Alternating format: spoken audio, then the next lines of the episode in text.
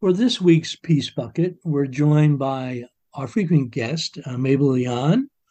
And this Valentine's Day, as they always do, Grannies for Peace is holding a rally at 4 p.m. Uh, or vigil for Valentine's Day. So, Mabel, you want to give us the details and why Grannies for Peace mobilizing this year?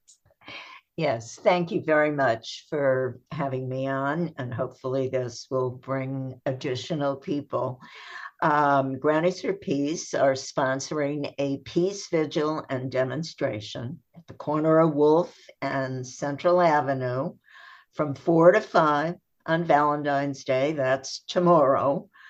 Uh, the theme of our vigil is Start Ukraine Peace Talks Now.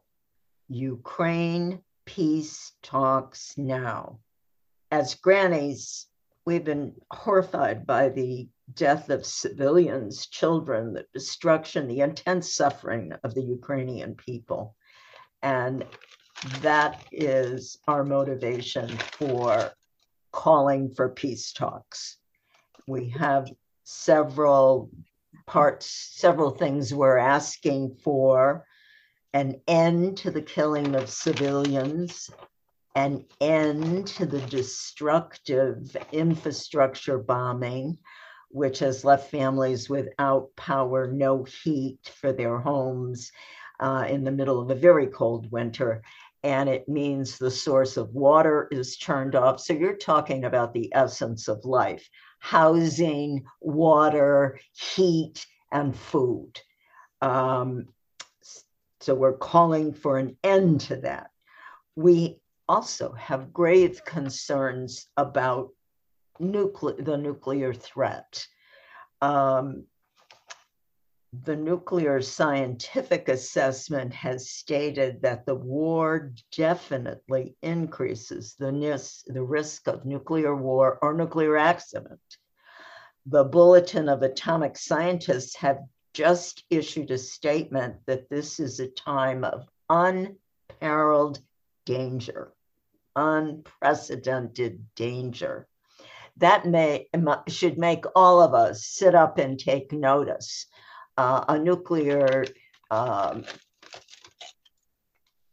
nuclear disaster of any kind would not only affect Ukraine and Russia, but affect the whole world. The other item that we've had on uh, our call to action is to call a halt to the expansion of NATO. NATO. And I know that's controversial. It is purposely put there because uh, Russia is very concerned about its security, and we want peace talks to begin. It doesn't mean this is a closed topic, but NATO itself can be a problem. It is uh, less a defensive organization than an offensive one. So um, I do want to state at this point that um, very clearly Ukraine is a sovereign nation, and it was militarily invaded and insulted by Russia. And Russia has that responsibility on them. There can be no excuses, no defenses. They began the invasion. And they have been really using civilians attack on civilians and the misery of c- civilians as a war tactic. So, what can we in the United States, you know, be be doing at this point? And do, do these talks involve Ukraine, Russia? Does NATO have a role in the talks? Does the United States have a role in these talks? How do we make these talks occur realistically? Well, um, I am not an expert, but I feel that uh, our particular culture does not seem to have respect for trying to solve anything by getting people together. So I would say there are probably several different levels of talks that should be occurring, and I hope are occurring. And uh, they don't, it doesn't start, you know, people think, oh, well, Biden will negotiate with Putin. Well, no. And uh, don't forget that Ukraine is a primary pl- player. But what I would say, I would like to see my government put as much energy and concentrated effort into seeking peaceful positions and peaceful solutions than just sending weapons. Should they be sending weapons at this point? I think this is a painful topic. As we're well aware, there is a great deal of controversy about the war in Ukraine. And clearly, as a principle, each of us has um, the right to defend ourselves when attacked. Ukraine was attacked. But what I get and and and fight back they are and fight back they have a right to do.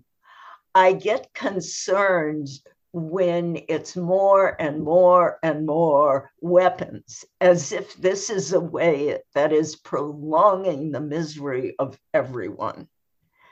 So um, I don't pretend to have all the answers. I know there's a lot of controversy. Um, as a mother and grandmother, I want to see the suffering come to an end. So that means there needs to be peace. And peace doesn't happen uh, out of the sky, peace happens as a result of hard work. And that's what I want our country to be investing in.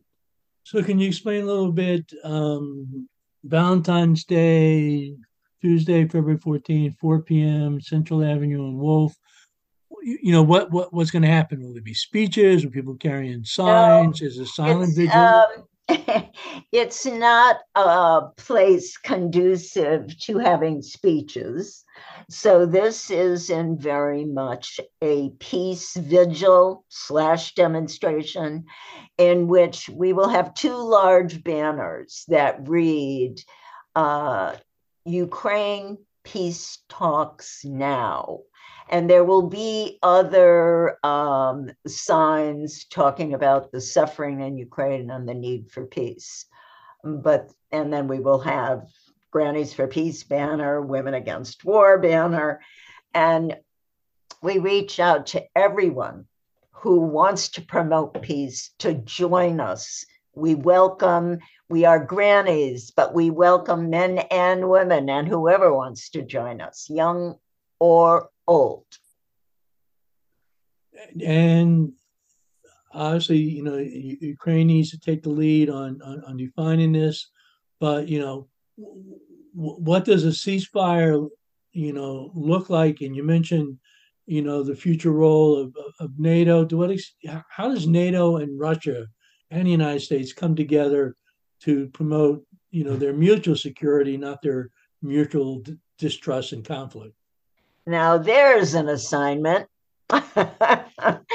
NATO has been a problem, and many people don't see NATO that way. They put tremendous uh, faith in NATO and want NATO to take over every country and want to surround Russia. Uh, I think we need to work, we, we need to coexist. I know that's not a popular opinion, and that's not what I would say to Ukraine at this point. Ukraine has suffered the most. It should be pointed out also that there is suffering going on in Russia, and there are many men that are uh, participating in this war that don't want to be there. Um, free speech has really been put down, so it makes it hard for people to express their dissent within Russia. Join us if you believe that peace is the answer. Thank you.